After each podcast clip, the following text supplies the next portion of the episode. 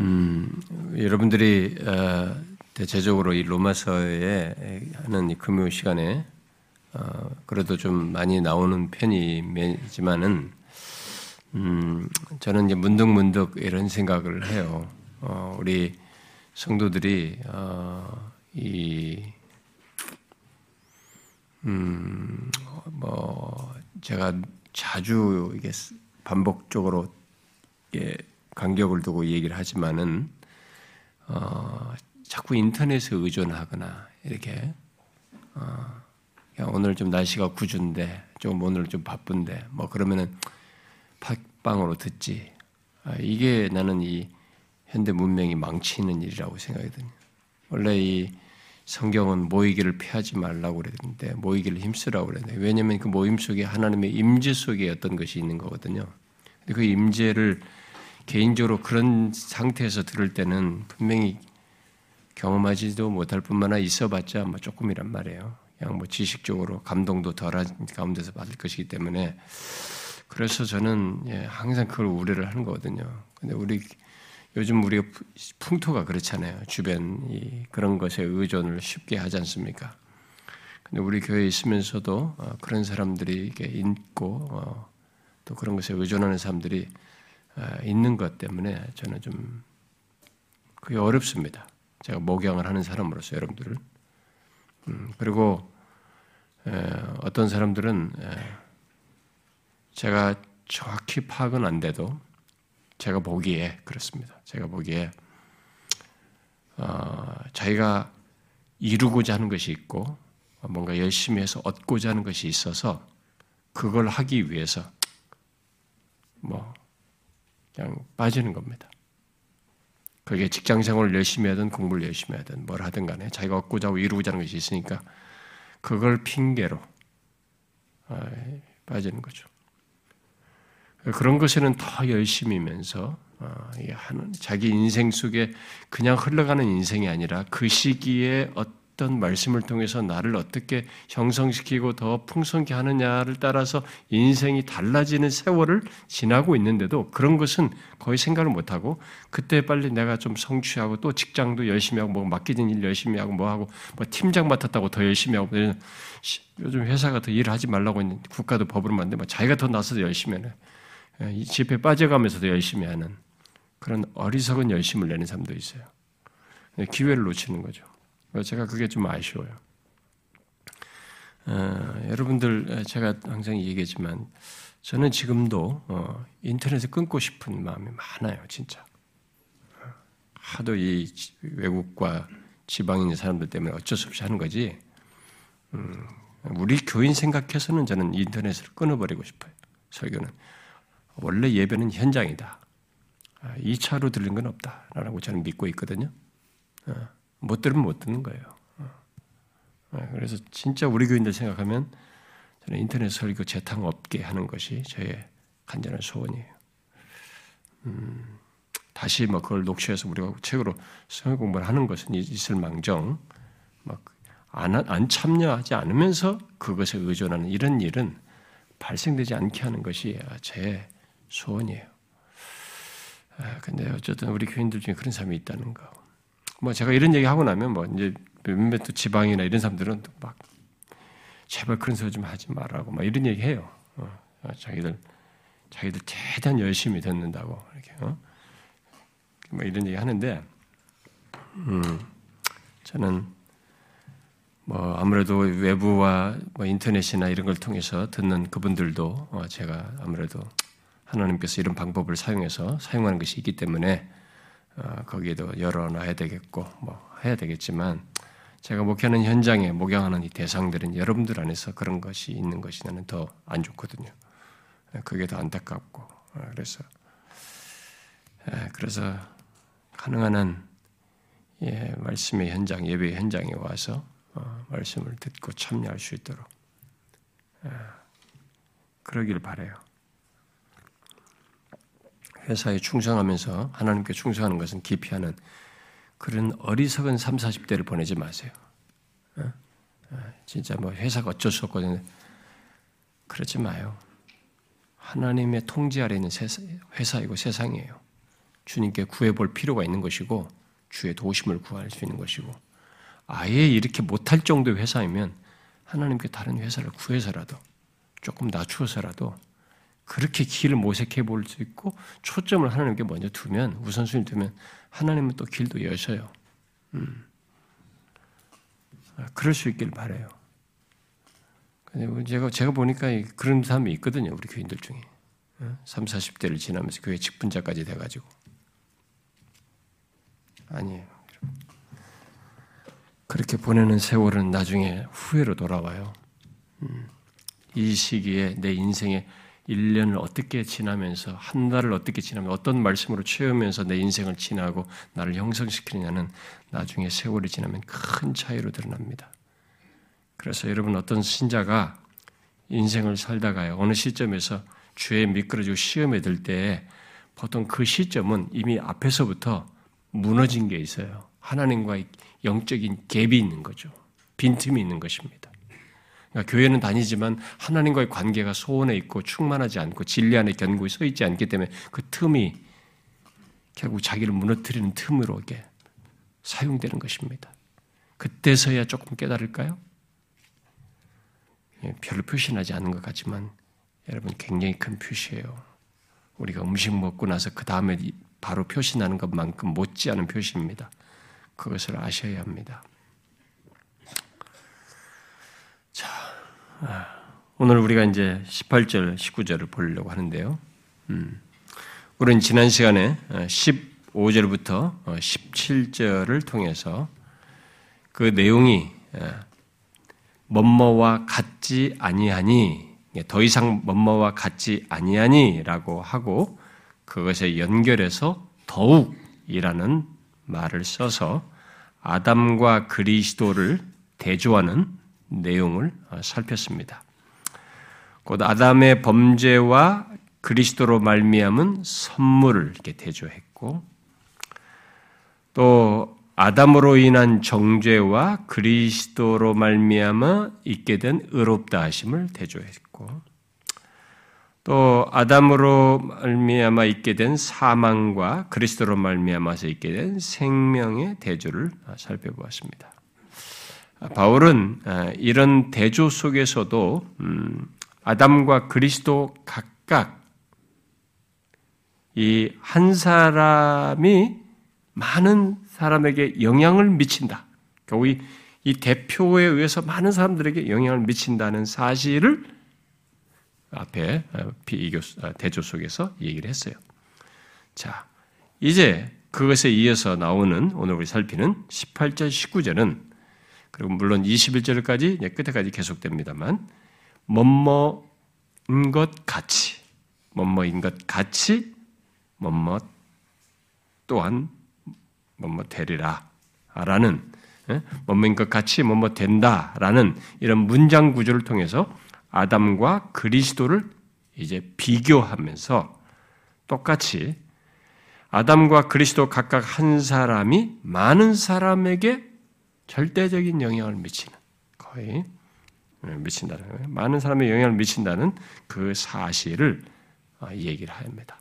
그래서 아, 물론 이제 이 둘의 비교, 어, 아담과 그리스도의 18절과 19절 아담과 그리스도의 비교, 어, 곧 유사점을 말하는 가운데서도 이 둘 아담과 그리스도의 대조되는 그런 내용 또한 여기서 어, 유사점을 얘기하는데도 그 대조를 병행해서 얘기합니다. 앞에서도 대조를 얘기하면서도 유사점을 말했듯이 여기서도 비교를 유사점을 말하면서 더 대조를 말하는 방식을 취합니다.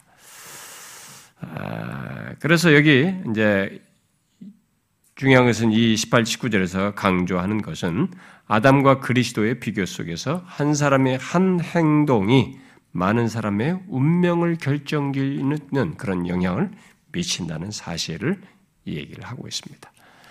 자, 그러면 자, 어, 먼저 오늘 이제 그 중에 18절, 19절을 여기서 보면은요. 우리가 이미 12절을 시작하면서 말을 했다시피 여기 18절과 19절은 앞에 19절, 앞에 12절을, 12절이 뭔가를 말을 하고 그 다음에 뒤에 내용을 이렇게 짝을 이루어서 맞추질 않았어요. 예? 끝내지를 못했습니다. 아, 끝내지 못한 말을 여기 이제 18절, 19절에 와서 완성하고 있어요. 12절에서 말한 것을. 어, 그래서 이 12절은 여기 18절 상반절에서 그런즉 한 범죄로 많은 사람이 정죄에 이른 것 같이 이 내용을 앞에서 지금 말을 한 거죠. 12절에서. 그리고 12절에서 말했는데 그 다음에 18절 상반절 정도의 내용을 말하고 그 다음에 그 이유가 없었단 말이에요. 12절에서. 근데 그 이후의 내용을 여기 이제 18절에서 완성을 하고 있죠. 음. 자, 그리고 이제 그 사이에 12절부터 18절로 이렇게 넘어온 그 완성하는 사이에 끼어 있는 13절부터 14절, 그 다음에 15절부터 어, 17절은 일종의 앞에 12절에 대한 12절을 설명하면서 확장해서 말한 내용이었죠. 13절과 아, 14절은 12절 하반절 내용 뭐였어요? 아, 모든 사람이 죄를 지었으므로 사망이 모든 사람에게 이르렀다 라는 이 말을 논증한 것입니다. 13절, 14절에서 왜 그런지 진짜 뭐 깐난하기까지도 다 그렇게 되는 것을 논증을 하고 그 다음에 이제 15절부터 17절은 그 12절 하반절을 논증하는 13절과 14절의 내용 끝자락에서 갑자기 아담은 오실자의 모형이다. 이렇게 했단 말이에요. 그래서 아담과 오실자의 모형인 그리스도를 암시했단 말이에요. 언급했기 때문에 이 내용을 그래서 그리스도와 아담이라고 하는 이 두 대표를 15절부터 17절에서 확장해서 설명한 거죠. 음? 그것을 부가해서 설명한 것이. 자, 그리고 이제 여기 18절에 와서 바울은 12절에 말을 한 내용의 그 미완성 문장을 완성을 하되 12절부터 17절까지 말한 것을 결론적으로 요약하면서 완성을 하는 것이. 응? 요약하면서 완성을 해. 그래서 우리 입장에서 보면 여러분들이 이 12절부터 쭉 이 내용을 성경을 읽어본 사람들은 로마서 이걸 읽은 사람들은 지금 앞에서도 쭉 읽다가 18절, 19절 오늘 살피려고 18절, 19절을 읽은 사람들은 아니 했던 말을 또 하고 했던 말 또 하네 이렇게 생각이 느껴질 수 있어요. 보세요. 18절 앞에도 한 범죄로 많은 사람이 정죄인가 이거 앞에 나온 얘기예요. 표현이. 그래도 그럼 요약을 하면서 한 의로운 행위로 말면 많은 사람이 의롭다 하시고 말고 생명했다. 행위 한, 한 사람의 행위를 의롭다고 받았다는 얘기나 어? 이런 얘기야. 뭐한 사람의 순, 불순종, 범죄한 것으로 인해서 죄됐다든가 뭐 이런 건 내용상으로 보면 앞에 했던 말을 또 하는 것으로 보여요. 응? 앞에 걸 요약하면서 완성하는 이 내용이 결국 우리 입장에서 는 했던 말을 또 하고 했던 말을 또 하는 것처럼 보여요. 응? 이게요. 왜 그런지 아세요? 바울이 그냥 우리에게 그 감칠맛 나는 멋진 글을 만드는 사람이 아니고 이 말을 할 때 이 편지를 받는 수신자들을 계속 고려하고 있는 것입니다. 이 진리를 전달할 때 이 진리가 제대로 잘 전달하고 충분히 이해돼서 전달대로 하도록, 전달되도록 하고자 하는 목회적인 마음이 있는 거죠. 이 사도 바울에게.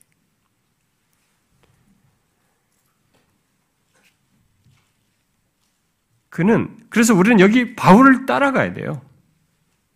그는 12절에서 한 사람으로 말미암아 이렇게 한 사람으로 말미암아 뭔가 시작됐다는 사실을 시작한 것. 특히 12절 하반절의 내용을 상세히 설명할 필요를 그 뒤에서 그 말해놓고 바로 또 느꼈기 때문에 13, 14절을 얘기한 거예요. 논쟁할 필요를 가지고. 그리고 그 논쟁하다 보니까 이제 오실자의, 아담 오실자의 모형이라고 했으니까 이게 탁 나오잖아요. 두 대표가 나오잖아요. 그러니까 이 두 대표를 또 이 사람들에게 말해줄 필요가 있는 것이죠. 그냥 툭 던지면 돼요. 그래서 여러분들이 그래서 아담과 그리스도를 이 대표성을 얘기하는데 이 대표성과 함께 어떤 유사점을 말하기에 앞서서 이렇게 말을 하는데 아담은 앞에서 주로 죄를 짓는 사람, 죄를 지어서 부정적인 결과를 가져온 사람이란 말이에요. 근데 거기다가 그리스도를 비교 대상으로 얘기했으니까 이 그리스도를 오해할 수 있으니까 그리스도와 아담의 대조를 먼저 얘기를 한 거예요. 우사점을 말하기 전에. 그러니까 계속 논리를 따라가 보면, 야, 굉장히 생각하고 있구나. 이 수신자들을 많이 생각하고 있구나. 그러니까 앞에 걸 다시 반복하더라도 충분히 잘 이해하도록 하고자 하는 목회적인 마음이 있는 거죠. 제대로 충분히 알게 하고자 하는 목회자의 마음인 것이. 여러분들은 그걸 캐치하셔야 됩니다. 여러분 그게요 설교자에게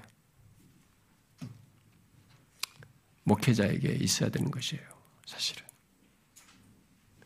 여러분들은 어떤 면에서 제가 그런 것을 설교 중에 많이 표현한 편이에요. 저는요.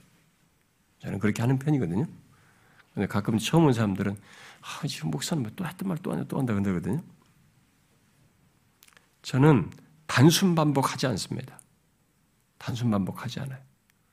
어떤 사람이 못 들은 걸 봤기 때문에 내가 다르게 하거나 그리고 앞에 했던 것을 다시 반복하면서 좀 보완해가지고 또 보완 설명을 해서 이 앞에 걸 연결해서 이해하도록 하고자 하는 마음에서 제가 하는 것입니다. 우리 사역자들하고도 그런 설교 문제 얘기할 때도 그런 얘기 하거든요. 그냥 이해 못할 얘기 들어놓는 것은 그건 최악이다라고 하는 거죠. 어? 성도들이 이해할 수 있는 그것을 그것도 내가 내 마음을 담아서 말을 전해야 된다 말씀은 그게 제 생각인데 그게 바울이에요. 성경에. 이 바울의 모든 이 글에서 보면 그런 목회적인 취지를 다 읽을 수 있어요. 이게 은혜가 없는 사람들은 말씀을 잘 받지 못하는 사람은 했던 말도 했던 말도 안 해. 그것밖에 모르는 거예요. 그러니까 하나님의 말씀을 내 영혼을 향해서 주시는 애절한 말씀, 나를 영혼을 사랑하고 나를 돕고자 하는 말씀으로 주는 것으로 듣는 게 아니라 자꾸 인포메이션, 지식으로 듣는 거죠. 이게. 알고 익숙한 내용. 뭐, 아, 그 말은 했던 말이니까 안다는 지식의 차원에서 말씀을 자꾸 듣는 사람들은 거기는 못 쫓아와요. 공감력이 안 생겨요, 그 사람들은.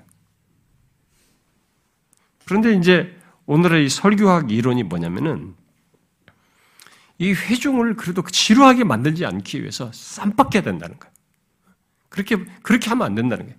근데 그것은 오늘 현대 이 회중의 이 취향을 너무 고려한 설교 이론. 물론 그것이 중요해요. 그것도 분명히 가져야 될 것이에요. 그러나 그런 생각을 갖되 이런 목회적인 바울이라 표시보다 이 목회적인 예수님도 그러시거든요.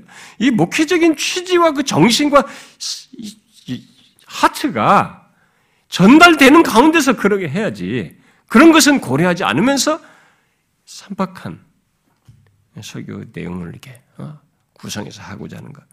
그것은 어, 너무 세상 이 소비자 중심적인 취지가 너무 강한 것이.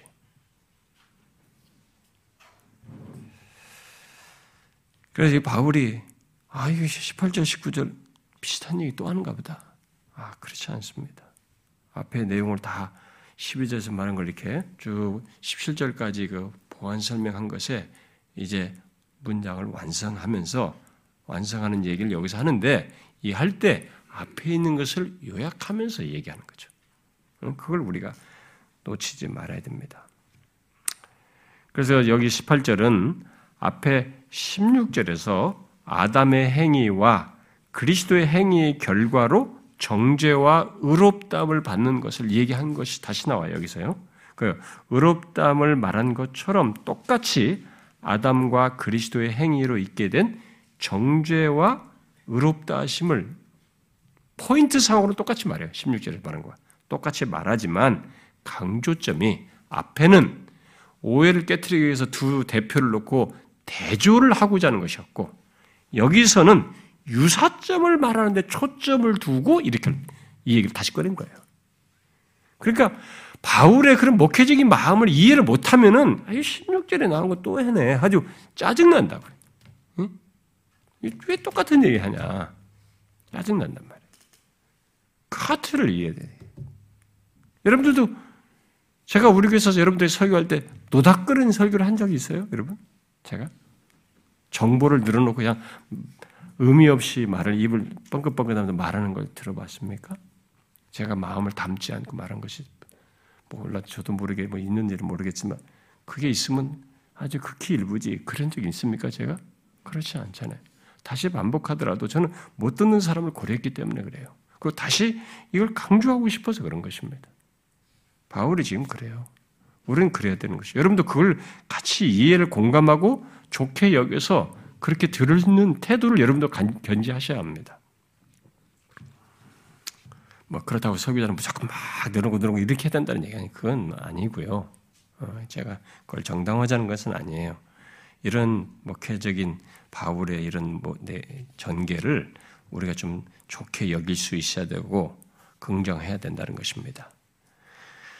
그래서 여기 지금 이제 18절과 19절의 문장 구조, 뭐뭐한 것 같이 뭐뭐 되리라, 아, 또 뭐뭐 하다라는 이 문장 구조에서 바울은 앞에 뭐뭐한 것 같이의 문장을 아담의 특징으로 얘기를 하고 뒤에 뭐뭐 되리라 또 뭐뭐 하다라는 이 문장은 그리스도의 특징으로 말을 하면서 한 사람의 한 가지 행동이 아담이든 예수든 예, 그리스도든 한 사람의 한 가지 행동이 많은 사람의 운명을 결정했다라는 이 유사점을 여기서 강조합니다. 그래서 이 16절의 대조에서와 달리 여기 18절은 한 범죄로 정죄, 한 의로운 행위로 의롭다 하심을 받아 생명에 이르는 것을 말하면서 많은 사람을 각각 강조합니다. 음, 많은 사람. 아, 물론 한 사람의 행위가 많은 사람의 운명을 결정했다는 이 유사점을 강조하는 가운데서 아담과 그리스도의 각각의 한 행위가 대조되고 그 결과도 대조되고 있습니다. 그래서 그 큰 유사점 속에서 각각 대조되는 것을 우리가 또 다시 설명하지 않을 수가 없는데요. 자, 여기 아, 아담과 그리스도의 각각의 한 행위의 대조를 보면 아담은 뭐였어요? 한 범죄죠. 한 범죄를 범한 한 범죄를 한 사람이고 그리스도는 한 의로운 행위를 한 사람으로 대조를 하고 있습니다.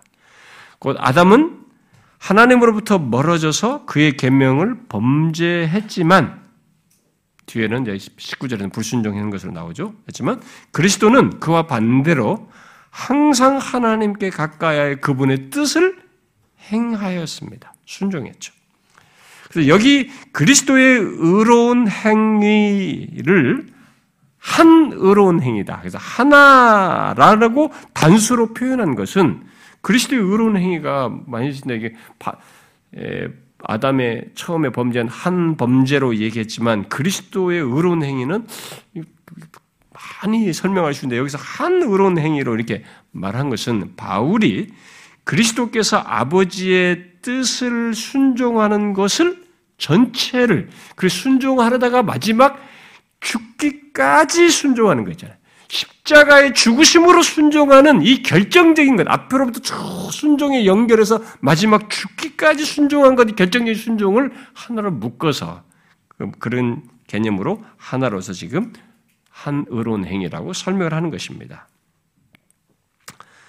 아, 자, 그런 맥락에서 어, 여기 이제 19절은 이들의 행위, 이 둘의 이 둘의 행위를 순종과 불순종으로 말을 하죠. 한 사람이 순종하지 아니함으로 또 한 사람이 순종하심으로 이렇게 묘사를 하고 있습니다.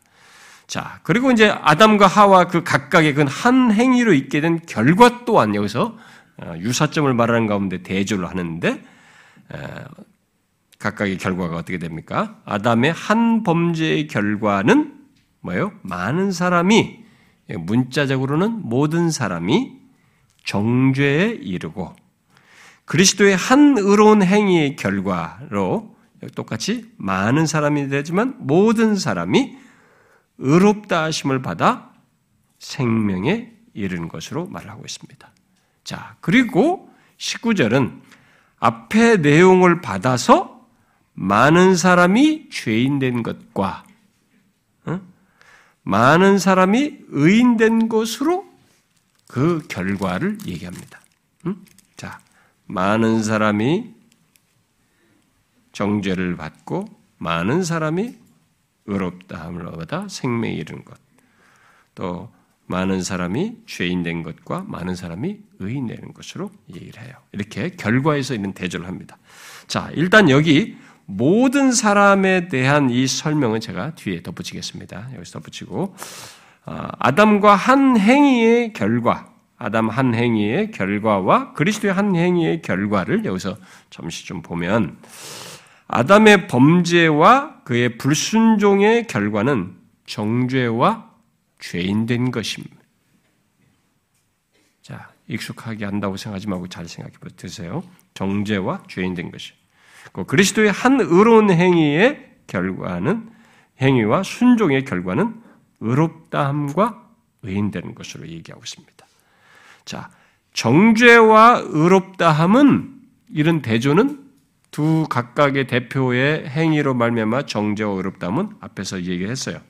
앞에 어, 했었죠. 어, 어, 16절에서 봤단 말이에요. 음? 설명했으니까 아, 여기서 이제 좀 제가 더 주목해서 얘기하고자 하는 것은 어, 죄인된 것과 이 각각의 행위로 말미암아 있게 된 결과로서 죄인 되고 의인 되는 것으로 말한 이 내용입니다. 자, 여기 중요한 단어가 하나 나오는데 된 것 할 때 이 되다라는 동사예요. 여기 되다라는 우리 되다로 번역된 이 동사인데 이 되다는 동사가 아, 중요한 말이에요. 이 말이 법정적인 개념을 가지고 있는 말이에요. 이 말이. 아, 이존 스타트 말대로 사람이 도덕적으로 선하거나 악하게 된다는 것을 말하는 말이 아니고 하나님 보시기에 법적으로 의롭거나 불의한 자로 정해졌다는 의미로 의미를 말하는 것입니다. 정해졌다. 그런 의미예요. 이것을 물하는 사람은 아담의 범죄로 인해서 많은 사람이 죄인의 상태로 지정되었고 그리스도의 순종으로 인해 많은 사람이 의인의 신분으로 지정되었다. 지정되다라는 말로 설명을 했어요. 또 여기 되다라는 말을 하지라는 사람은 죄인의 범주에 놓이는 것과 의인의 범주에 놓이는 것으로 묘사를 했어요. 자, 무엇이 각각 그렇게 되게 했다는 것입니까? 한 사람, 곧 아담의 불순종과 한 사람, 곧 그리스도의 순종이 그렇게 되게 했다. 그래서 누구든지 아담 안에 있으면 죄를 지을 수 있는 사람이 되는 것이 아니라 죄인이 돼버려요, 그냥. 그냥 죄인이 되는 거죠. 정확하게 잘 빠져요. 이 바울이 이 되다라는 말을 통해서 여기서는 지정하다, 무슨 설명했, 다른 에서 설명했는데 이 말로서 지금 강조하자는 걸 우리가 따라가야 돼요. 죄를 지을 수 있는 그런 사람이 되는 게 아니라 죄인이 되는 거예요, 그냥. 아담의 한 범죄로 말미암아. 불의한 자로 죄인으로 정해지는 것이고 죄인의 범주에 아예 놓이게 되는 것입니다. 그러나 반대로 누구든지 그리스도 안에 있게 되면 그는 의인의 신분으로 지정되고 의인의 범주에 놓이게 되는 것입니다. 의인이 되는 거예요. 그냥. 그래서 로이존스 목사는 여기 로마서에서 이 말의 중요성을 인지하고는 이 말은 멋멋의 신분으로 규정짓다. 또는 멋멋의 범주에 넣다. 또는 어느 특정한 신분으로 임명하다라는 것을 뜻한다라고 하면서 다음과 같이 덧붙였습니다. 아담 안에 있는 당신 자신을 보라. 당신은 아무런 일도 하지 않았지만 죄인이라고 선포되었다. 그리스도 안에 있는 당신을 보라. 아담 안에 있는 사람은 그렇지만 그리스도 안에 있는 당신을 보라. 그리고 당신이 아무런 일도 하지 않았는데 의인으로 선포되는 것을 보라. 이것이 비슷한 점이다. 여기 되다는 게 바로 그런 겁니다. 그렇습니다. 누구든지 아담 안에서 태어났다는 것만으로 사람은 죄인이 돼요. 또 누구든지 그 조건에서 예수 그리스도를 믿어 그분 안에 있다는 것만으로 그는 의인이 되는 것입니다. 놀라운 사실이에요.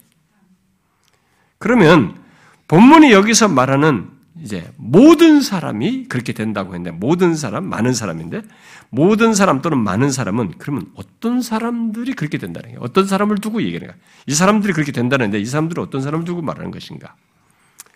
자, 이미 이런 표현을 15절에서도 나왔습니다. 15절에 제가 설명을 안 하고 여기서 설명하려고 미뤄놨는데요. 15절에서 어, 그랬죠. 어, 많은 사람이 죽었은즉 또 많은 사람이 넘쳤느니라. 그래서 나왔어요. 그게 이제 19절에 나온 많은 사람과 같은 말이에요. 자, 어, 여기 많은은 어, 이 앞에 모든 사람으로 이게 우리말 성경은 똑같이 만원으로 번역했지만 이제 헬라 문자적으로 보면은 18절에 많은 사람은 모든 사람이에요. 문자적 번역하면. 근데 19절은 그냥 어, 관사를 붙여가지고 많은 사람으로 이렇게 했습니다. 앞에서 모든 사람을 받아서 이 말을 쓴 거예요. 그러면 모든 사람과 이 많은 사람이 결국 같은 의미로 얘기했다는 거예요. 이게 셈어들이 그때 땅 고대 근동 사람들의 언어 풍습이에요. 사실은 그것을 바울은 여기서 그대로 반영해서 묘사를 한 것이라고 볼 수 있는데요. 그래서 결국은 여기서 모든 사람이나 많은 사람은 사실상 그들의 언어 습관으로 보면 같은 거예요. 음? 같은 의미로 지금 이해한 것입니다. 자, 문제는 바울이 여기서 모든 사람을 말을 했을 때 그 의미가 무엇이냐, 어떤 대상들을 두고 얘기를 했느냐라는 거죠. 자, 모든 사람이 죄인되고 모든 사람이 정, 죄인되고 또 정죄가 되고 또한 모든 사람이 의인이 되고 의롭다함을 얻게 된다면 이것은 그러면 뭘 얘기할까? 결국 모든 사람이 죄인이 되면서 동시에 그 사람들이 다 의인이 된다는 의롭다함을 얻는다는 소위 구원이 보편적이라는 것을 말하는가? 어떻게 생각합니까? 언어상으로는 그 말이잖아요. 응? 자, 많은 사람들이 여기서 아담과 그리스도의 유사점을 말하면 말한 것에서 이 그리스도에 의해서 얻게 되는 이 생명, 의롭다움을 받아서 얻게 되는 생명이 아담에 의해서 있게 된 죽음만큼 보편적이다. 강력해서 이 아담에서 의해서 있게 되는 죽음만큼 보편적이다고 하는 소위 보편 구원론을 주장합니다. 많은 사람들이 이 구절을 가지고 우리가 보편 구원론 그런 말하죠. 어, 또는 보편주의 이런 말을 하는데 그래서 이런 보편주의를 오늘날 보편주의는 오늘날 같은 이, 이 포스트 모던 시대에는 특별히 관용을 중시하잖아요. 우리가 관용을 중시하고 다원주의, 그래서 종교다원주의, 문화다원주의, 뭐든 다원주의잖아요. 다 나도 옳고 너도 옳고 이렇게 다원주의를 수용하는 다문화권과 이런 것들 다 수용한 이런 이 다원주의를 좋게 여기는 시대 속에서 크게 어필돼요. 그래서 이것이 많은 사람들의 가치관에, 가치관에 쑥 들어가 있고 교회에서도 사역자들과 설교자들도 신학자들도 그것을 어, 외치고 가르치고 있습니다. 아, 그래서 이 보편주의를 따르게 되면 우리가 다른 종교인들과도 허물 없이 편안하게 모든 그 사람 생각을 나도 수용하고 나도 말할 수 있는 친해질 수가 있고 다양한 문화와 그 다음에 어떤 종교나 사상을 제한 두지 않고 수용할 수 있어서 더욱 호소리 있고 또 좋아 보이기까지 합니다. 자, 그런 풍토 속에서 이제 만일 어떤 사람이 아닙니다.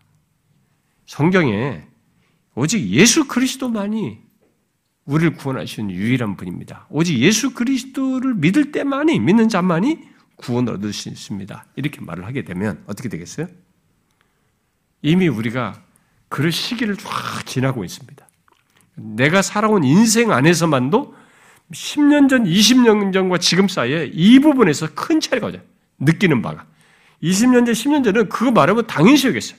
그게 아무도 문제. 근데 지금은 그거 말하면 이건 아주 굉장히 독선적이고 뭔가 파괴적인 말은 우리들 우리 우리들이 이것들 가치를 파괴한다고 생각해. 다 힘들어요. 거부감을 크게 느낍니다. 그래서 오늘날 기독교 안에서부터 그런데도 불구하고 오늘 기독교 안에서 많은 사람들이 이 보편 구원론, 보편주의를 수용하고 있습니다. 그래서 누구든지 궁극적으로 구원을 받는다. 음? 주장을 하는 거죠. 이 보편주의는 종교다원주의로 이렇게 수, 종교다원주의로 이렇게 수용해서 어, 어떤 종교로든 결국 구원이라는 똑같은 결론을 이룬다는 그 주장으로 연결돼서 주장되기도 합니다. 자, 그런데 이런 보편주의를 주장하는데 가장 먼저 인용되는 성경이 오늘 본문이에요. 28절과 19절입니다. 그리고 여기에 아주 이것과 함께 그냥 예외 없이 언급되는 내용이 어, 구절이 어, 옛날에 읽었습니다. 한번 찾아봅시다, 여러분. 고린도전서 15장. 고린도전서 15장.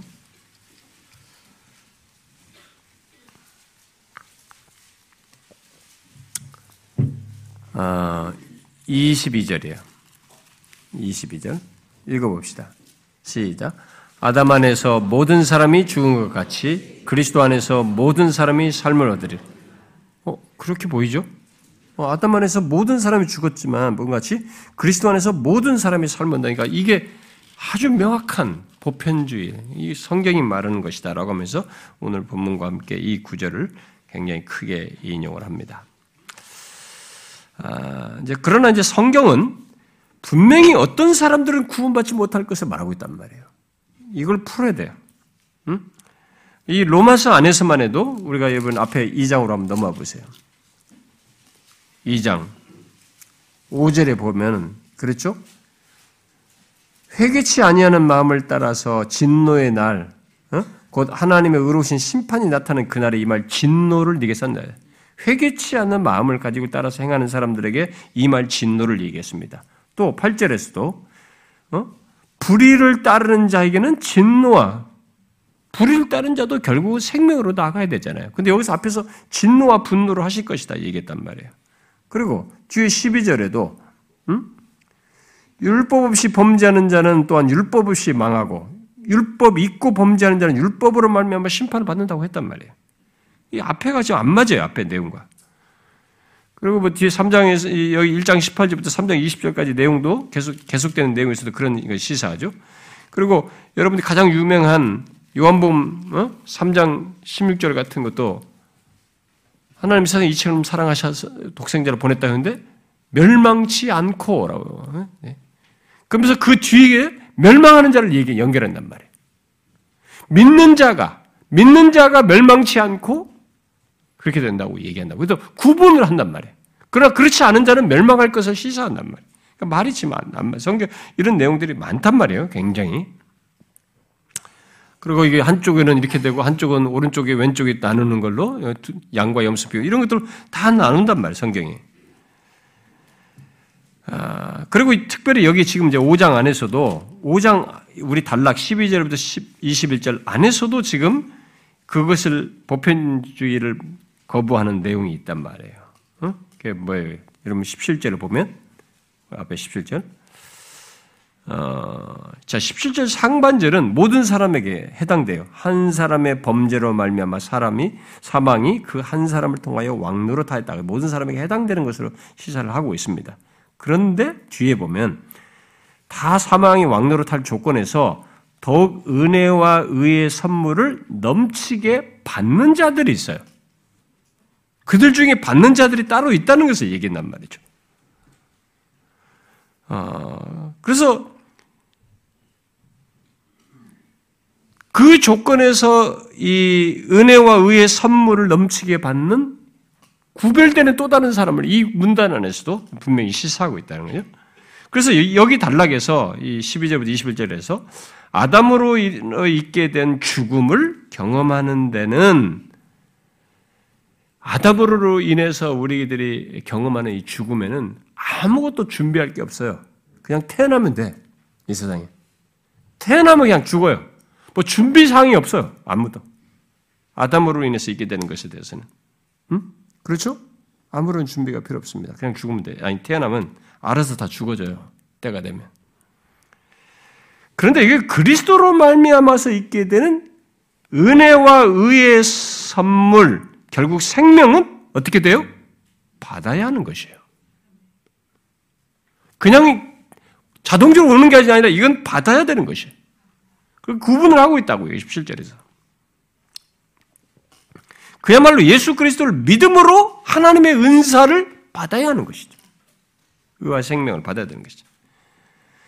그리고 성경에서 흔히 모든 사람 또는 많은 사람으로 표현하는 것은 무조건 예외 없이 모든 사람 전체를 말하는 것이 아니고 문맥 속에서 상대적으로 그 말을 사용하여서 특정한 범주를 말하는 경우가 많이 있어요. 이 말을 쓰지만 이 말을 상대적으로 어떤 특정한 그룹들을 지칭하기 위해서 이 말을 쓰는 경우가 성경에 많이 있습니다. 뭐 1, 2시간에 그런 걸 다 설명을 할, 어, 찾아볼 수는 없지만 예를 들면 뭐 사도행전 2장 같은 데서 베드로가 음, 오순절 날 이게 설교를 했단 말이에요. 설교를 할 때 설교 중에 요엘서를 인용하죠. 그럼 요엘서를 인용하면서 하나님께서 그의 영을 모든 육체에 부어주시겠다라고 약속한 것이 이제 성취되는 것을 얘기합니다. 그때 모든 육체가 뭐냐? 그럼 이 세상에 있는 모든 사람이냐? 그건 아니란 말이에요. 그 당대에도 그걸 거부하면서 끝까지 하는 어, 이들을 핍박하며 대적하는 예수님을 죽였던 그 지도자들도 아니었고 그 뭐예요?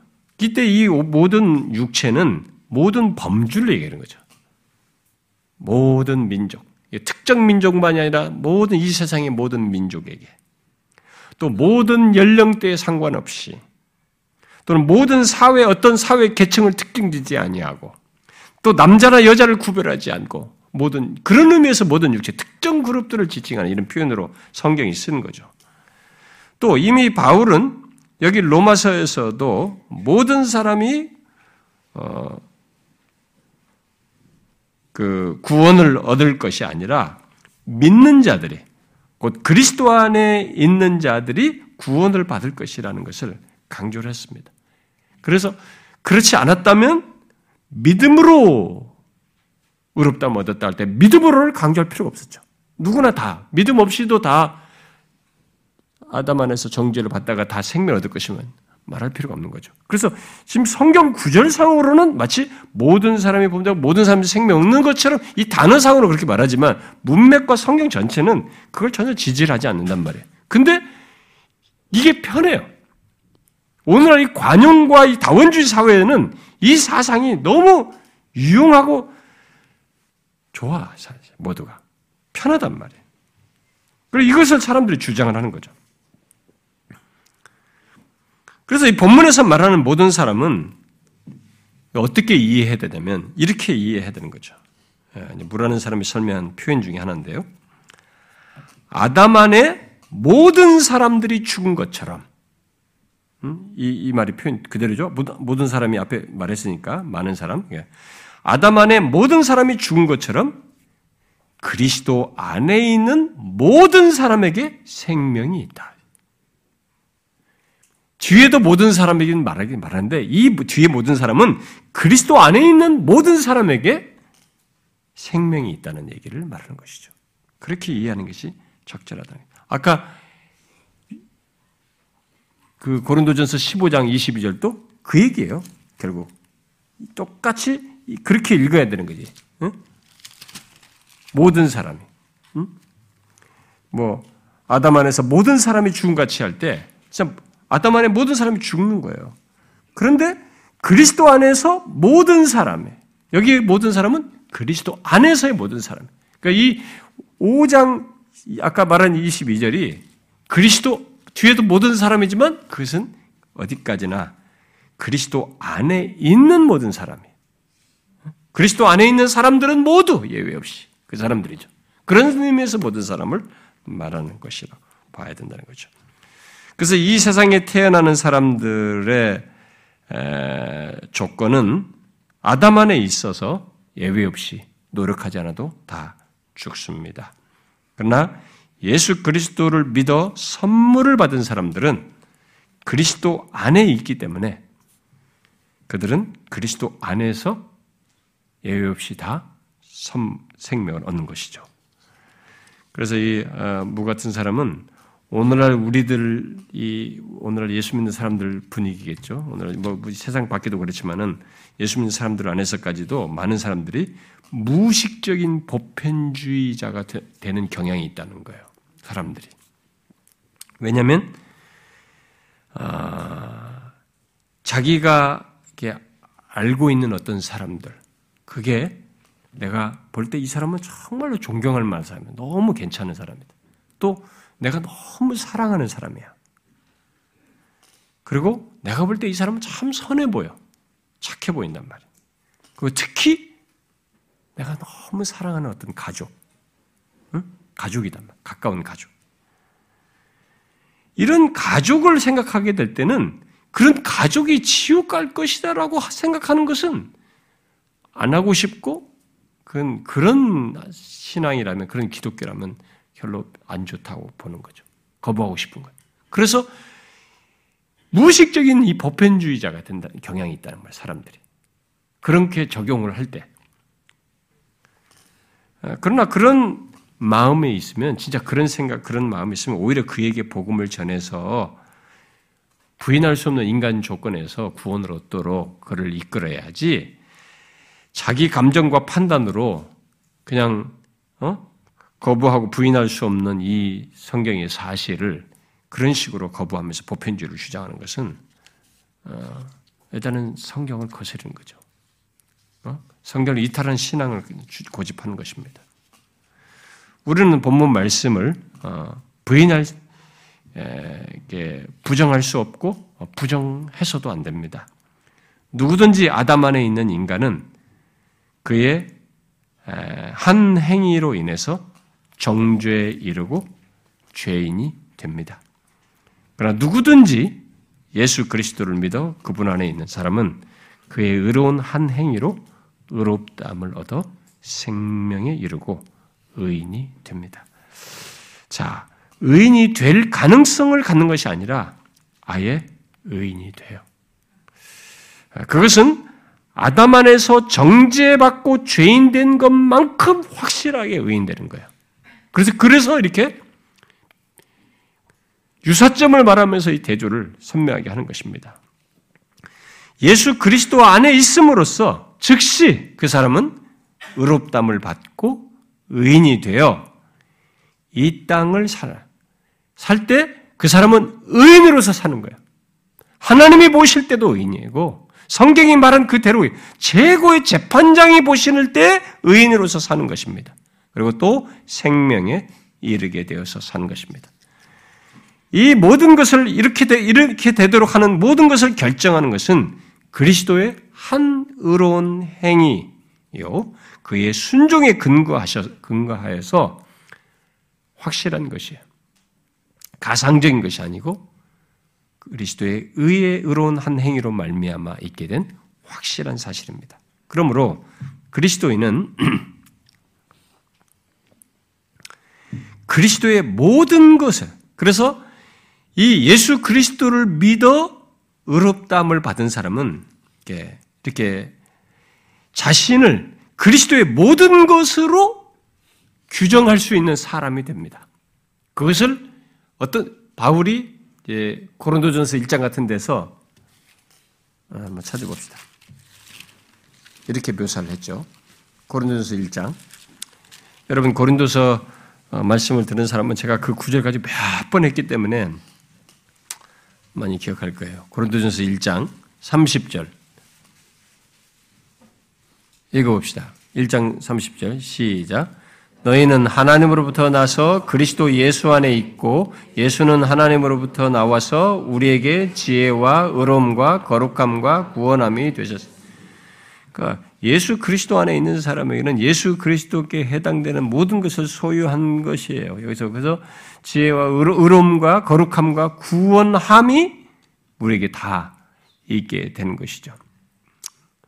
그래서 여기서 지금 말한 대로 이제 우리 자신은 그리스도의 모든 것으로 규정되는 것이죠. 그리스도의 행하신 것 안에서 규정되고, 그래서 그리스도 안에 있음으로써 그의 모든 것을 내 것으로 갖게 되는 그런 일이 벌어지는 것이. 그래서 우리가 의인이라고 해요. 내가 봐도 지금 뭐가 문제가 있는데, 어, 죄를, 죄가 있는 모습이 있는데도, 그런데도 의인이라고 예수 믿는 자를 두고 얘기를 하는 거죠.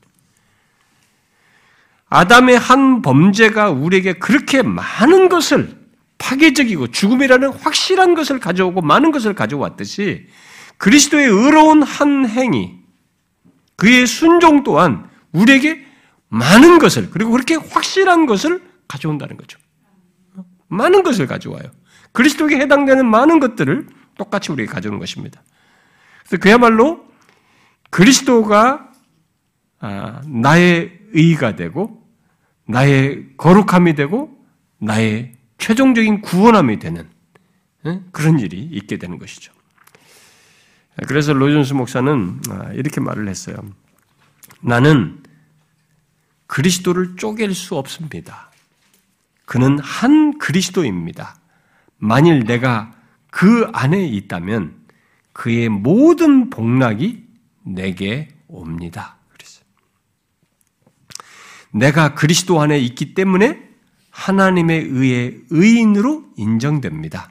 그리고 나를 의인으로 규정하신 분이 하나님이시기 때문에 이전에는 나를 죄인으로 규정하였다 할지라도 이제 나의 구원이 확실하고 안전하고 어떤 것도 그 구원을 바꾸어 놓을 것이 놓는 놓을 것이 있을 수 없다는 것은 너무나 명백합니다.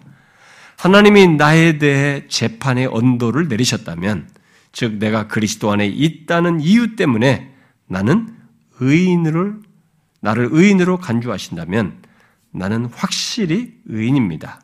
그러나 좀 더 나아가 언제나 의인일 것입니다. 언제나 의인인 거죠. 그렇습니다. 우리가 아담 안에서 확실히 죄인이었고 언제나 죄인이었듯이 예수 그리스도를 믿어 그리스도 안에 있게 되면 확실히 의인이고 언제나 의인이에요. 자, 질문이에요. 여러분들은 자신을 내가 예수 그리스도를 정령 진실로 믿는 사람에게 있어서 정말 여러분들이 예수 그리스도를 믿는다고 할 때 여러분은 자신이 언제나 의인이라고 생각하십니까? 여기서 우리는 어려움을 겪을 수 있어요. 자, 이와 관련해서 어떤 사람은 내가 죄를 짓게 될 때는 어떻게 됩니까? 이 언제나 의인이라는 말이 여기서 말한 의인들 예수 그리스도 한 행위로만 의인이 되는 것을 말할 때 이거 언제나 의인 되는 이것을 여기서 사람들이 딜레마에 빠져. 내가 죄를 지게 되면 어떻게 됩니까? 자신이 의인됨을 이제 못 믿어 하게 되고 확신하지 못하게 되고 그래서 계속 자기가 의, 언제나 의인인 것을 의식하고 인정하지 못하게 되고 확신하지 못하는 이런 일들이 이제 발생되는 겁니다. 자, 여기에 대해서 제가 어떤 설명을 할 수도 있습니다만은 이에 대해서 로이존스 목사가 어, 유용한 예, 설교를 어, 어, 해서 제가 그 그분의 얘기를 그 사람의 얘기를 제가 인용을 해드리고 싶습니다. 어떤 사람이 제가 이 인터넷 제가 설교를 들었고 어떤 사람이 저한테 음,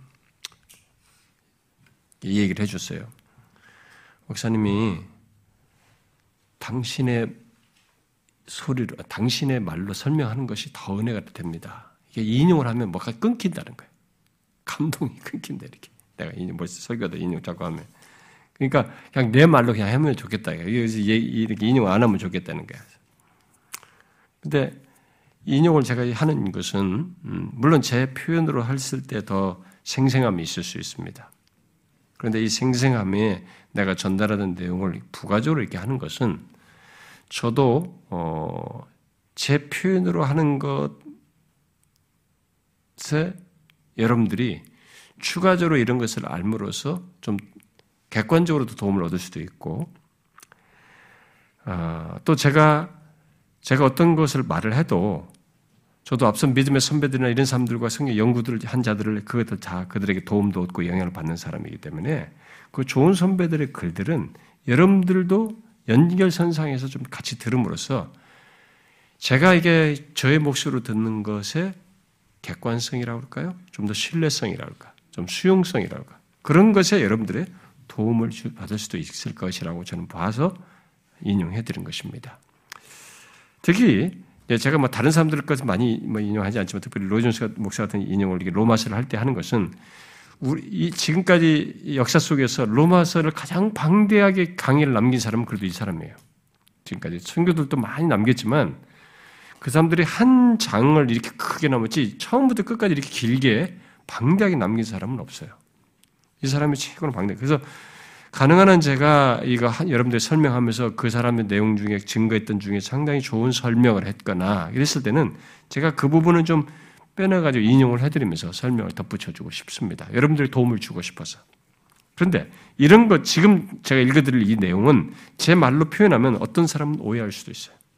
그래서 제가 이런 사람을 인용해드린 게 나을 수도 있어요.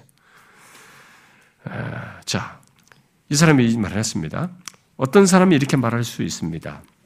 아, 그러나 내가 내일 죄를 짓게 되면 어떻게 됩니까? 그러니까 항상 의인으로 이제 인 것에 대한 의문을 제기하는 거죠. 그래도 난 의인이라고 대답합니다. 내가 내일 죄를 지을 수 있다는 사실이 하나님에게서 내 지위가 변화되고 되돌아가서 전처럼 아담 안에 있게 된다는 걸 의미하지 않습니다. 내가 죄를 진다고 해서 아담 안에 있는 걸 다시 돌아가지 않는다는 거죠. 여러분의 신분에 관한 한 그 이전의 신분으로 되돌아갈 수 없습니다. 그러한 생각조차도 불경스러운 것입니다. 우리는 아담 안에 있든지 아니면 그리스도 안에 있습니다. 그리고 바울은 다음 구절에서 보여줄 것입니다. 특별히 6장과 7장에서 더욱 명백히 보여줄 것입니다. 비록 그리스도 안에 있는 내가 죄 지을 수 있다 하더라도 율법 아래 되돌아가지 않는다는 것입니다. 그는 이제 더 이상 율법 아래 있지 않습니다. 이것은 그리스도인이 율법을 지키지 말아야 한다는 뜻이 아닙니다. 그가 율법 아래 있지 않다는 뜻입니다. 우리는 절대로 이에 관해서 명백해야 합니다. 나는 의인으로 규정됐습니다. 예수 믿는 나는 그것이 하나님께서 나를 여겨주시는 방식입니다. 나는 이제 그의 권속, 바로 가족입니다. 나는 이제 하나님의 자녀요. 이제 내가 죄 지을 때 다시 율법을 거역하여 죄 짓는 것이 아니라 하나님의 사랑에 대해 죄 짓는 것입니다. 그것은 이제 더 이상 죄수의 행위가 아니라 자녀의 행위입니다. 지금 우리가 실패하는 것은 사랑의 관계에 관련된 것입니다. 전반적인 상황이 다릅니다. 내가 죄 지을 때 의인됨이 멈추는 것이 아닙니다. 비록 내가 무가치한 자라 할지라도 여전히 나는 의인입니다. 하나님께서 그것을 선언하셨습니다. 그는 거기서 나를 세우시고 나를 그 범주에 넣으셨습니다. 여러분은 그 범주를 벗어날 수 없습니다. 한때는 의인 중에 있다가 다음에는 아담 안에 있다가 하는 것을 상상해 보는 것은 얼마나 괴이한 일입니까? 그 사상은 어리석고 물론 전적으로 비진리입니다. 하나님께서 이 선언을 하실 때 하나님께서 우리를 이런 식으로 의롭다 하실 때 우리는 의롭고 그리스도 안에 있습니다. 바로 그것이 우리의 새 신분입니다. 아무도 그의 손에서 빼앗을 자가 없을 것입니다. 아무것도 그리스도 예수 우리 주 안에 있는 하나님의 사랑에서 끊을 수 없습니다. 그리고 나서 그는 이런 사실을 정말 당신이 인식을 했는지 그렇지 않은지 테스트 해보도록 하는 이 얘기를 덧붙여요. 다음과 같이 얘기합니다. 여러분이 아직도 여전히 난 확신한다고 말하기를 꺼립니다. 왜냐하면 내 자신을 믿을 수 없기 때문입니다. 난 내일이나 후년에 죄 지을 수 있습니다. 라고 말하는 것은 아, 곧 논증을 이해하지 못하고 여기 로마서에서 말한 논증을 이해하지 못하였다는 것을 단적으로 고백하는 것입니다. 여러분과 저의 구원은 오직 전적으로 그리스도의 순종하심에 근거한 것입니다. 아, 그러나 그것은 우리더러 가서 죄 지으라고 초청하는 것 아닙니까? 하고 어떤 분이 반문할지 모르겠습니다. 그러나 그것은 정확히 바울과 그의 교훈에 관해서 사람들이 말하는 2입니다. 6장 1절에서 바울은 말합니다. 은혜를 더하게 하려고 죄에 거하겠느냐? 사람들이 놀래듯이 하는 얘기라는 거죠. 또 사도 요한은 주를 향하여 이 소망을 가진 자마다 그의 깨끗하심과 같이 자기를 깨끗하게 하느니라. 예수 믿는 사람이 이렇다고 그래서 마음대로 죄 짓는 거 아니에요. 그 사람은 소망을 가진 사, 주를 향하여 소망을 가진 그 신자는 그의 깨끗하심 같이 자기도 깨끗하고자 하는 것이죠. 응? 여러분은 이 논증을 파악하셨습니까? 정말 그리스도 안에 있는 자신을 보았습니까? 여러분 자신을 단순하게 보지 마십시오. 그리스도 안에 있는 자신을 보십시오. 왜냐하면 여러분이 바로 거기에 있기 때문입니다. 여러분은 그에게로 옮겨졌고 접붙여졌고 그 안에 있습니다. 그래서 여러분은 의인이 된 것입니다. 하나님께서는 여러분을 바로 그런 식으로 보시는 것입니다. 하나님은 더 이상 여러분을 죄인으로나 아담 안에 있었던 것으로 보시지 않습니다. 복음의 전, 전체 요지는 바로 이것입니다. 여러분은 다시는 자신을 죄인으로 보아서는 안 됩니다. 여러분은 죄인이 아니라 하나님의 자녀입니다. 여러분은 실패하고 실수하는 자녀입니다. 그러나 더 이상 죄인은 아닙니다. 여러분은 비참한 죄인이 아닙니다. 왜냐하면 그리스도인이 자신을 비참한 죄인이라고 부르는 것은 이 전체 논증을 부정하는 것이기 때문입니다. 그는 비참한 죄인이었습니다만 이제는 의인입니다. 여러분이 죄에 떨어지고 실수할 때 여러분은 가족의 영역에서 사랑의 관계에서 그리하는 것입니다. 그러나 하나님께 감사합시다. 그는 자기의 신분을 바꾸지 않습니다. 그의 서 있는 위치는 변하지 않습니다. 하나님께 대한 관계도 변하지 않습니다. 언제나 자신을 오직 전적으로 그리스도 안에서 보십시오. 마치 전에 오직 전적으로 아담 안에 있었던 것처럼. 제가 아, 옛날에 요한일서 1장 9절을 어, 그 설교를 하면서 우리가 죄를 자백하면 미쁘시고로 사를 깨끗게 한다는 그걸 강조하면서 예수 믿는 신자들의 죄가 어떤 의미를 가지고 있는지 왜 우리가 자백을 하면서 하나님 앞에 죄를 회개해야 되는지 제가 그때 설명을 했습니다. 우리가 죄를 자백할 때 예수 믿는 사람은 이 로마서에서 말한 것처럼 아담 안에 있었을 있을, 있을 때 그 죄인으로 사는 게 아니고 이제는 하나님의 자녀로서 죄를 고백하는 것이. 그래서 이제 예수 믿는 사람의 죄는 가족 윤리가 되는 것입니다. 자, 여러분 이거 잘 알아보세요. 객관자의 재판관에서 죄를 언도받는 참 아무도 모르는 죄인이 와가지고 그 사람한테 언도받는 이런 관계에 있어서 죄인으로서 있는 것이 아니라 내가 뭔가 잘못을 했지만 죄를 범했지만 가족 안에서 죄를 짓는 거예요. 하나님이 나의 아버지란 말이에요. 하나님이 나의 가족 안에 있는 구성원, 구성원 안에서 내가 죄를 지은 것이 되는 거예요. 그래서 내가 죄를 범할 때 회개할 때 이게 가족윤리가 되는 것이죠. 그래서 죄를 자백할 때 신자 진실한 신자가 죄를 자백할 때 오히려 나에게 심판할까봐 나를 이게 감옥에 넣을까봐 두려워서 죄를 자백하는 것과 전혀 성격이 달라요. 그것은 굉장히 두려움과 노예적인 두려움, 무서움과 이런 것이 있습니다. 그리고 안 하면 안 될 것 같아 억지로 하는 것이 있어요. 해야 되니까 하는 것입니다. 여기는 하고 싶어요. 나를 사랑하시고 기꺼이 독생자를 보내셔서 자신의 생명을 내주기까지 하셔서 나를 죄에서 구원하셨는데 그렇게 나를 죄에서 끔찍한 고통을 자기가 다 당하시면서 나를 구속하셨는데 내가 하나님을 저버리고 이렇게 의지적으로 죄를 지은 것이 고통스러운 거지. 그래서 이것이 하나님 앞에 죄를 자백할 때 나는 이 가족 윤리 안에서 자백하는 거예요. 나 진심으로 잘못했습니다. 아빠, 아버지. 제가 진실로 잘못했습니다. 그런 거죠. 지나가는 어떤 남자애가 나한테 잘못했어요 하는 것하고 내 자식이 아빠 진짜 잘못했어요 하는 것하고 달라요. 여기 가족률이잖아요. 그때 얘는 나한테 그러니까 잘못한 것에 다른 법적인 것으로 처리할 수 있겠지만 여기는 이미 이제 가족 안에서 내가 품어야 되는 문제. 성격이 다르죠.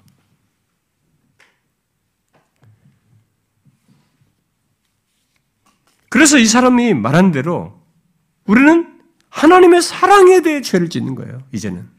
예수 믿는 사람의 죄는 죄인으로서 죄 짓는 것이 아니라 하나님의 사랑에 대해서 죄를 짓는 거죠. 그렇게 죽기까지 독생자를 내주기까지 사랑하신 것에 대하여 내가 이렇게 행한 것을 하나님 앞에 자백하는 것입니다. 성격이 다르죠.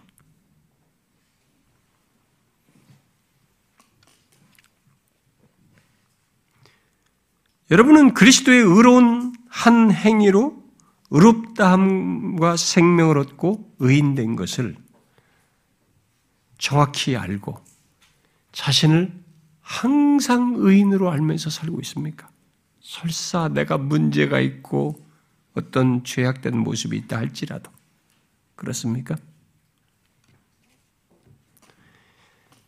그게 복음을 제대로 이해한 것. 그 사람이 성경이 말한 이 의롭다 하심 그리스도로 의로운 한 행위로 말미암아 우리를 의인 되게 하신 이 사실을 제대로 알고 있는 사람이에요.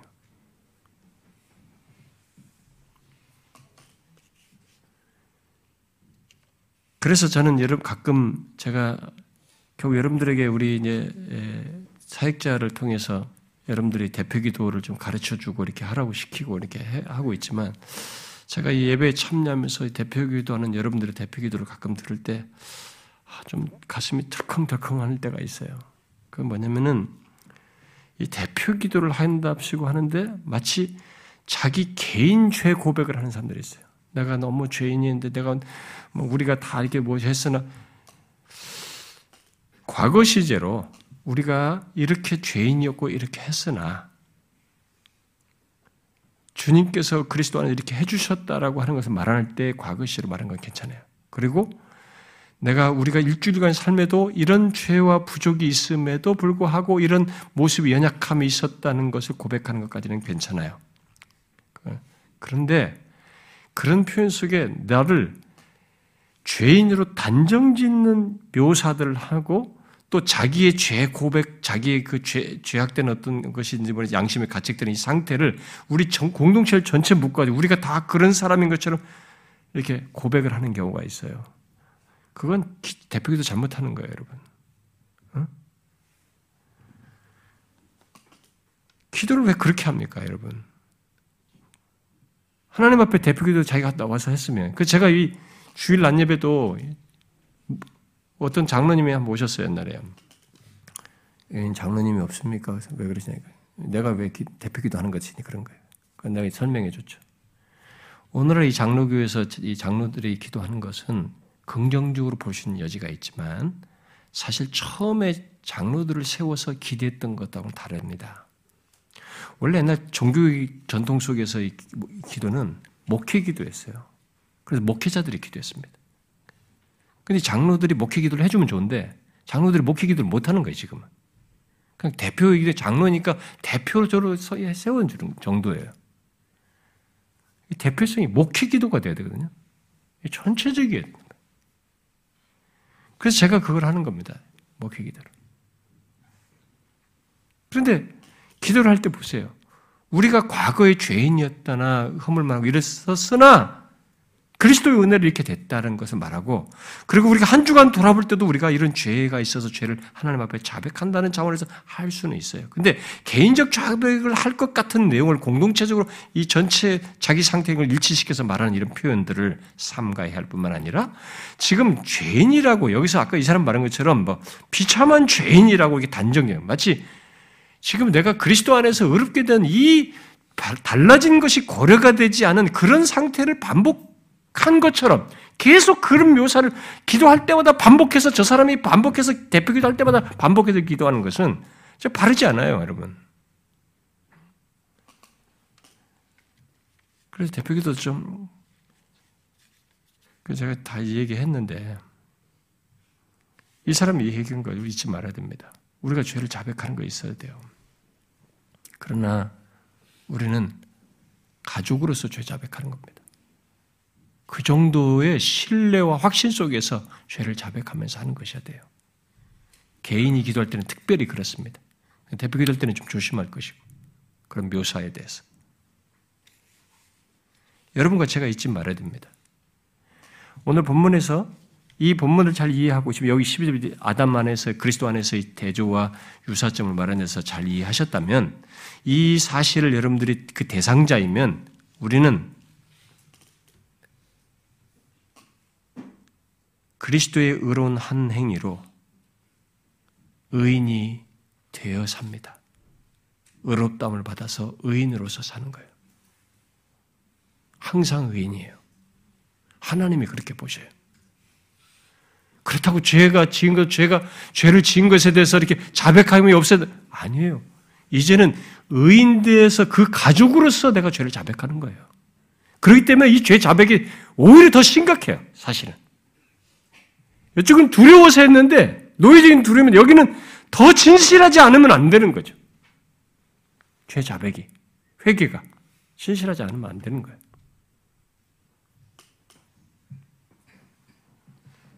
여러분, 그리스도 안에서 있게 된 이 놀라운 사실을 내가 외인된 것이 우리끼리 도토리 키재기의 상대적인 의미가 아니라는 거 잊지 마셔야 됩니다. 유일한 재판장, 영원한 재판장께서 그렇게 선언하시고 그렇게 나를 보시는 겁니다. 그래서 예수 그리스도 안에 있는 의로움, 거룩함, 구원함이 다 나의 것으로 소유되어서 그 대상으로서 나를 보시는 겁니다. 이 기이하고도 놀라운 일이 그리스도 안에 있는 자에게 다 있게 된 것입니다. 더 이상 우리는 아담 안에 있지 않고 그리스도 안에 있게 돼서 이 엄청난 변화를 경험한 것입니다. 이게 예수 믿는 사람들의 지위예요. 예수 믿는 사람들의 신분인 것입니다. 그런 신분으로서 자신의 죄를 보셔야 돼요. 나를 사랑하신 분에 대한 배신, 그의 사랑에 대해서 죄 지은 것을 아파하면서 자백하고 회개하고 그 죄를 짓지 않으려고 더 강력해야 됩니다. 사람은 감춰버리면 돼요. 이 법적인 문제는 숨기기만 하면 됩니다. 그러나 이 하나님과의 관계에서는 숨길 문제가 아니라고요. 응? 숨길 문제가 아니에요. 더 진실하게, 더 노출하여서 진지한 회개를 해야 되는 것이죠. 우리는 하나님의 사랑에 대해서 죄진다는 걸 잊지 말아야 됩니다. 우리가 죄를 질 때는 죄수의 행위를 하는 것이 아니라 자녀의 행위를 한다는 거 잊지 말아야 돼요. 자녀의 행위예요. 자녀의 행위로 써야 되는 것입니다. 여러분과 제가 이런 놀라운 변화, 이런 신분을 바뀌지 않는 이 신분을 확신하고 살게 되면 우리의 구원의 확신을 풍성히 누리며 살 수 있습니다.